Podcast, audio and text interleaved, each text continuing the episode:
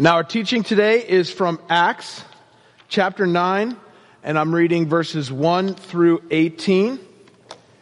If you would like to, you can stand with me.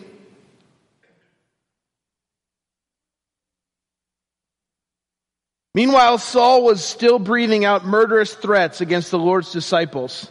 He went to the high priest and asked him for letters to the synagogues in Damascus, so that if any there there were any found there that belonged to the way, whether men or women, he might take them as prisoners to Jerusalem. As he neared Damascus on his journey, suddenly a light from heaven flashed around him. He fell to the ground and heard a voice say to him, Saul, Saul, why do you persecute me? Who are you, Lord? Saul asked. I am Jesus, whom you are persecuting, he replied. Now get up and go into the city, and you'll be told what you must do. The men traveling with Saul stood there speechless. They heard the sound but did not see anyone. Saul got up from the ground, but when he opened his eyes, he could see nothing. So they led him by the hand into Damascus. For three days he was blind and did not eat or drink anything. In Damascus there was a disciple named Ananias. The Lord called to him in a vision, Ananias. Yes, Lord, he answered. The Lord told him, Go to the house of Judas on Straight Street and ask for a man from Tarsus named Saul, for he is praying. In a vision, he has seen a man named Ananias come and place hands on him to restore his sight. Lord, Ananias answered, I have heard many reports about this man and all the harm he has done to your people in Jerusalem. And he has come here with authority from the chief priest to arrest all who call on your name. But the Lord said to Ananias, Go. This man is my chosen instrument to proclaim my name to the Gentiles and their kings and the people of Israel. I will show him how much he must suffer for my name. Then Ananias went to the house and entered it. Placing his hands on Saul, he said, Brother Saul, the Lord Jesus, who appeared to you on the road as you were coming here, sent me so that I may see again and be filled with the Holy Spirit. Immediately, something like scales fell from Saul's eyes and he could see again. He got up and was baptized. And after taking some food, he regained his strength. And I'm going to read a couple of bonus verses for you, completely free of charge. Saul spent several days with the disciples in Damascus. At once, he began to preach in the synagogues that Jesus is the Son of God. All those who heard him were astonished and asked, Isn't this the man who raised havoc in Jerusalem among those who call on his name? That ends the reading. You can be seated. Well, good morning, everyone. Happy New Year.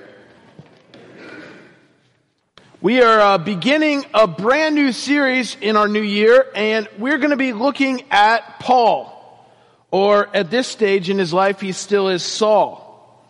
And um, Paul is an incredibly significant character in the Bible. In fact, he wrote over half of our New Testament. And the story that we just read is incredibly significant as well. In fact, other than the Gospels, which um, carry a lot of the same stories, so you hear the same stories maybe in, in Matthew, Mark, Luke, and John, this is the only story in all of the Bible that's repeated multiple times. In fact, it occurs three separate times, the passage we just read, in slightly different uh, words. The story of Saul's conversion to Paul occurs three times in the book of Acts. The one we just read in chapter 9, it occurs again in chapter 22 and again in chapter 27. And any, any time you come across anything in the Bible that's repeated, that raises the level of its significance. In fact, in, in, in Jewish culture, anytime you wanted something to be emphasized, you would say it twice. So for example, in the very passage we read, when Jesus calls out to Saul on his road to Damascus, what does he say? Saul, Saul. He says it twice to, to emphasize how important it is that he gets Saul's attention.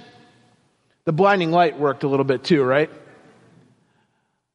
But when something is repeated three times, that means it is of the utmost significance or importance in Jewish culture.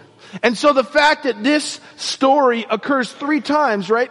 The book of Acts is a history of the early church, of the beginnings of the church, and the fact that the only thing that's repeated in, in the entire book is Saul's conversion, and it's repeated three times, tells us that this is an important story. And so we're going to dig into it a little bit this morning.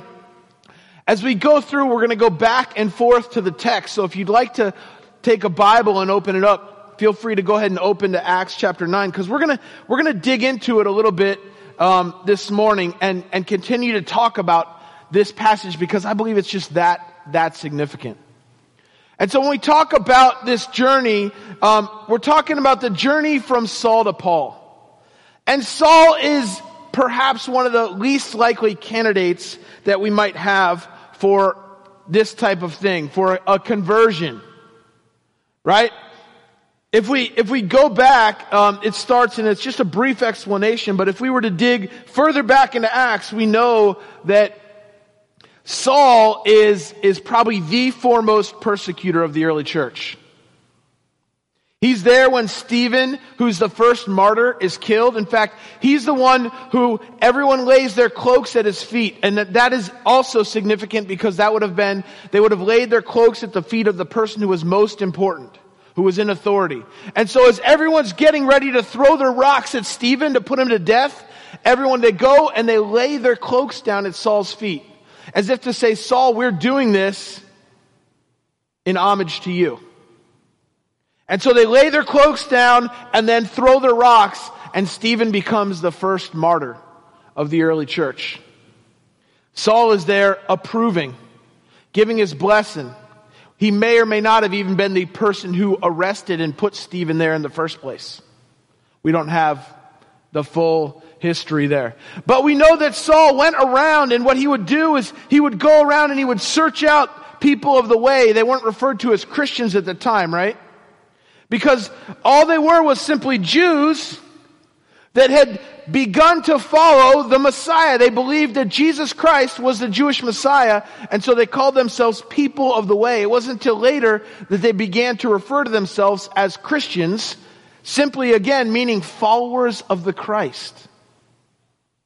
Jesus of Nazareth, the Savior.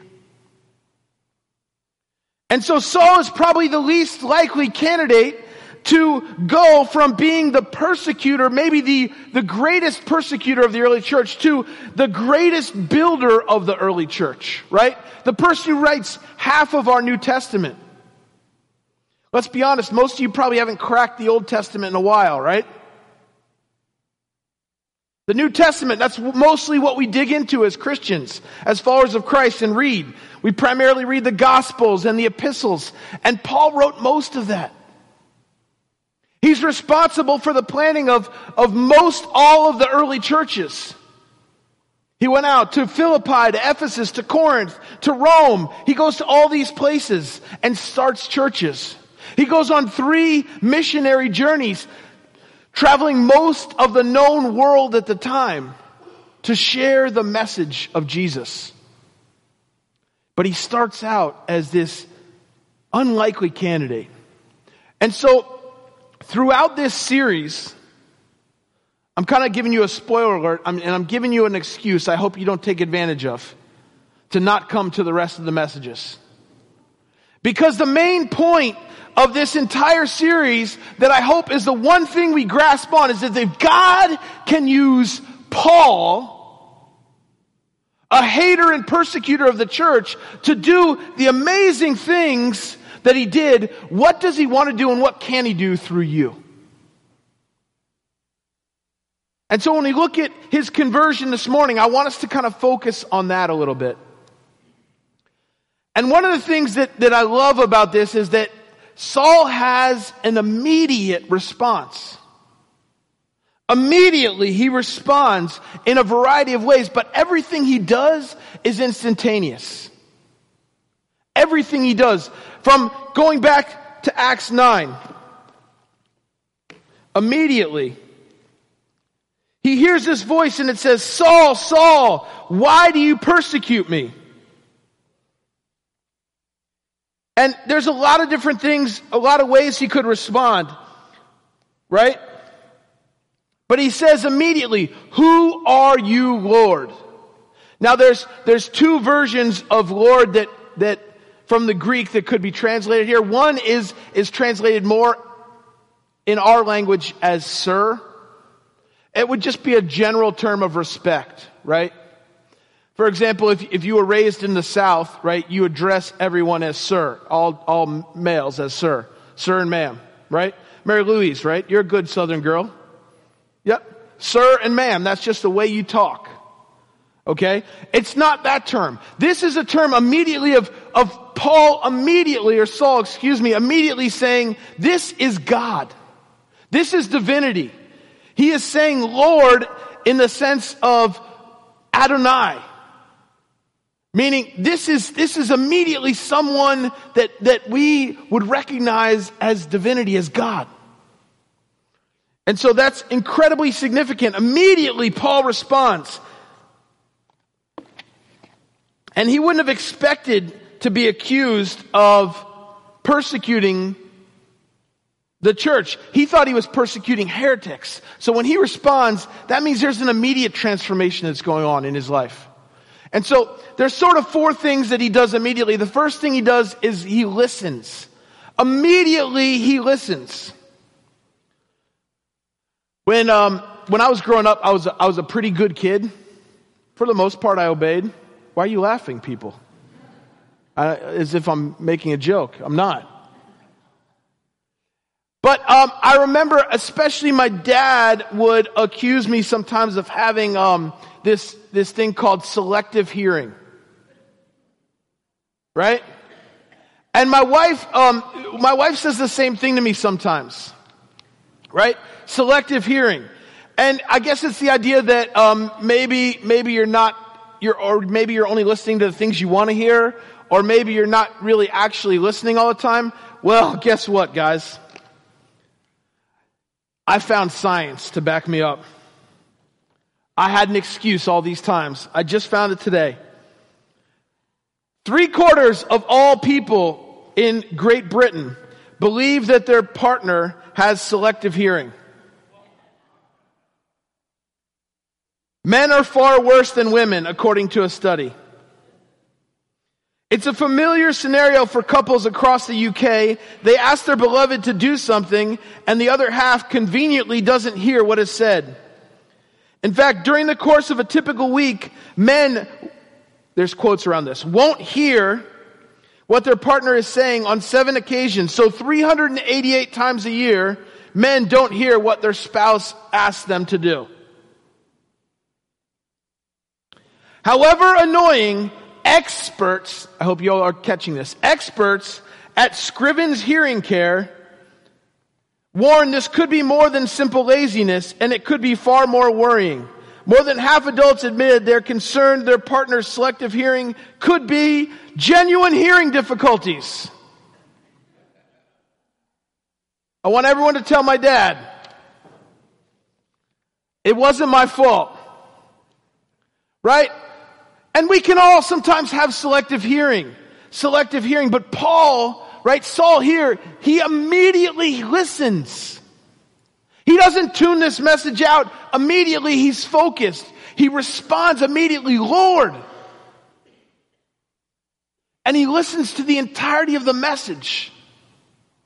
It would have been easy for him to be distracted by the blindness and falling off, you know, his horse and, and thinking about where am I? What's going on? This is crazy.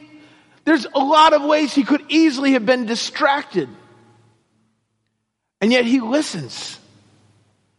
He leans into the message. And not only does he do that, but he immediately obeys. Right? He, he's told, hey, go straight into this village. He gets his people around him who would have been his, you know, his, people that literally worked for him, and he grabs them and he says, take me to this village. I've got to go. He's told to meet some guy he's never met before, and he goes and he does it. He immediately obeys. And one of the things that's, that's important is sometimes it's easy to obey, right? There's some things that are kind of easy to follow, but for Paul or Saul, to obey this meant literally he was giving up everything. Literally giving up everything he stood for. Some of you may remember we started off last year with a series on Philippians. I want to look back at a passage because I think it's helpful in our context. If, we, if you will, if you do have your Bible open, turn to Philippians chapter 3. It's not on the screen. I'm just reading a few verses. But here's a reminder of what Paul gave up, right? Verse 4. Though I myself have reasons for confidence, if others think they have reasons to put confidence in the flesh, I have more. Circumcised on the eighth day of the people of Israel, of the tribe of Benjamin, a Hebrew of Hebrews, in regard to the law, a Pharisee, as for zeal, persecuting the church, as for righteousness based on the law, faultless. But whatever were gains to me, now I consider loss for the sake of Christ. You see, what happens is Paul has lived his whole life based on this concept of his Jewishness. That's everything to him. So much so, he believes so fully in this that he's persecuting the church. Paul's not a bad guy, right? He's not evil incarnate. He simply believes so much in his Judaism that this, this offshoot he's going to put down. And so when he hears this voice and he hears that it's Jesus, the very person he's trying to stop, and he still obeys, he's literally giving up everything to obey. That's incredibly significant. There's a man by the name of Pierre Barlow. He was a gunner in the fort of Mount Valérien during the Prussian siege of Paris. You remember that, Steve Lane? That's a joke. That's a joke, guys. That was a long time ago. All right. One day he was standing by his gun when General Noel, the commander, came up and leveled his glass at the Sèvres Bridge. Gunner, he said, do you see the Sèvres Bridge over there? Yes, sir. Do you see the little shanty in the thicket of shrubs to the left? I see it, sir, said Pierre, turning pale. The general said, it's a nest of Prussians. Try to hit it with a shell, my man. Pierre turned paler still. But he sighted his piece deliberately, carefully, and fired it. The general said, well hit, my man, well hit. But as he looked at Pierre, he was surprised to see a great tear running down the gunner's cheek. What's the matter, man? That was an excellent shot. Pardon me, General, said Pierre. It was my house that we shot and everything I had in the world. You see, obedience is not always easy, and yet this, this man, because of his duty, because of his loyalty, was willing to obey. And Saul does the exact same thing in this context. Even though it's going to cost him everything, he obeys. And yet sometimes we hesitate to obey simply because it's inconvenient, or it's hard, or it's not what we want. Yet Saul is the example. He gives up everything. He also changes, right? He doesn't simply obey, he is transformed. We, we have an example of that in the text, right? Because it says that he goes, he goes to the house of Ananias, he receives sight, and it says, at once, he is baptized. Now, if you remember, I talked about this during our John the Baptist series. Baptism back then wasn't necessarily the same significance it has for us today. There's not an established Christian church. Again, baptism was simply used as a sign that you were putting aside a former way of life and embracing a new one. So when Saul says at once he's baptized, he is immediately putting aside everything he's worked for and embracing Christianity that doesn't even exist yet. He's embracing the very way he was persecuting less than 24 hours ago. Imagine that for a minute. Complete and total transformation. And that's, I think, part of the reason we, we, we go from calling him Saul to Paul. I mean, maybe he should have changed his name more. But he's, he's immediately changed as a result of this. And he keeps going. He goes on from there and he doesn't just go from, from being a persecutor of the church to a follower of the way, right? He becomes the greatest single force for the way in all of the world. He becomes really the de facto leader of this new movement amongst other people, right? We have Peter also. We have James. We have some other leaders of the early church, but really it's, it's Paul who gets the message out. Paul is really the one who goes to all lengths. I mean, he's arrested multiple times. He's scheduled for execution three different occasions. He gets bitten by snakes twice. He's shipwrecked. He does all of this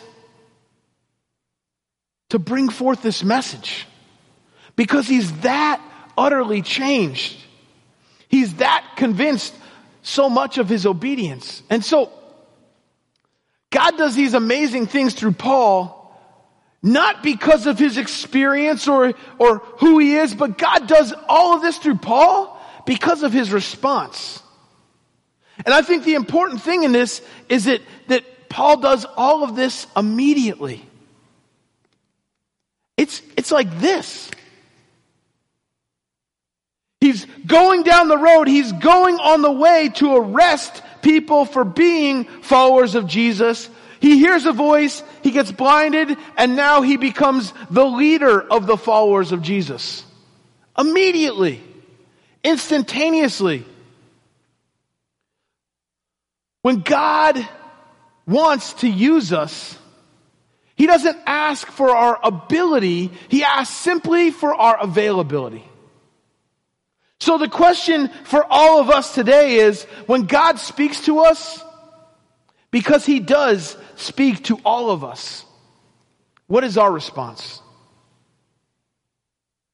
When God comes calling, when we, we hear that still, still small voice, when we feel that prick on our conscience, when we read the Word of God, when we listen to a sermon, when a fellow Christian talks to us about something, what is our response? Do we listen, obey, change, and tell others? Or do we keep going on our merry way? There's a quote from a man named, oh goodness, I can't even read my writing. His first name's Neil. And it's similar to what I just said, but God, when God comes to us asking us to do something, God does not ask about our ability, but our availability. When we prove our dependability, then He will increase our capability. Let me read that one more time because I, I, I think that's really rich. When God comes to us asking us to do something, He does not ask about our ability, but our availability. When we prove our dependability, He will increase our capability. You see, Paul, God doesn't go to Saul and think, this is the best guy out there. I'm going to get this guy because he's got all this ability and this is the guy I need for my team. That's not his pattern, right? That's not what God does throughout any of the Bible. You know, over and over again. That's not who he uses. I mean, he, go back to the very beginning. At one point, he gets a donkey to speak on his behalf. I mean, over and over again. God, God's not looking for the best and the brightest. I love the story of, of Dwight L. Moody. Some of you may listen to Moody Radio or you might be familiar with Moody Bible Institute, but if you go all the way back to Civil War times. That's Dwight L. Moody's period. And by all accounts, he was a, a, a young troublemaker. In fact, uh, they one time interviewed his old Sunday school teacher, and they, his Sunday school teacher said, "I had never met a child with a darker heart than Dwight L. Moody." Interesting.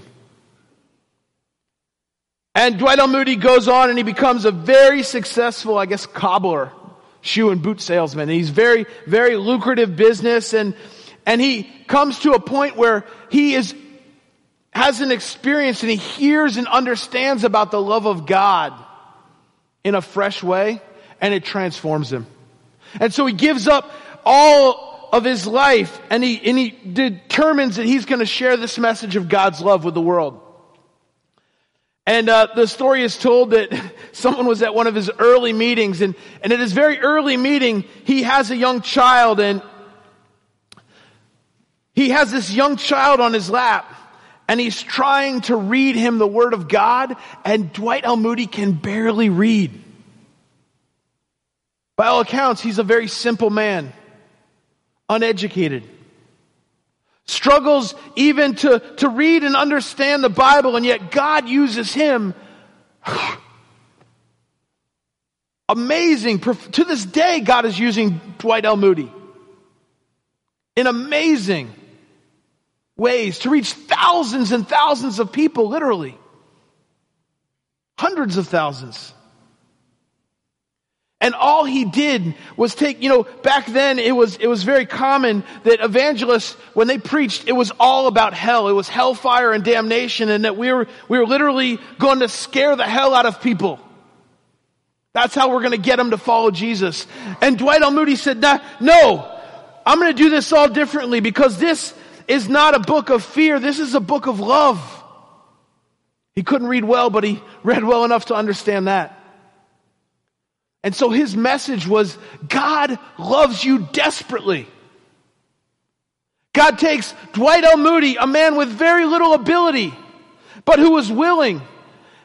And when he proved he was dependable, when he proved that he would share this faithfully message, God increased his capability and God has used him in profound and amazing ways. And so my question for myself, for all of us this morning is just simply this. What is God asking of you? Don't be afraid you're not good enough to do it. You're not. God simply wants you to be willing. And when you're willing and faithful, He will increase your capability.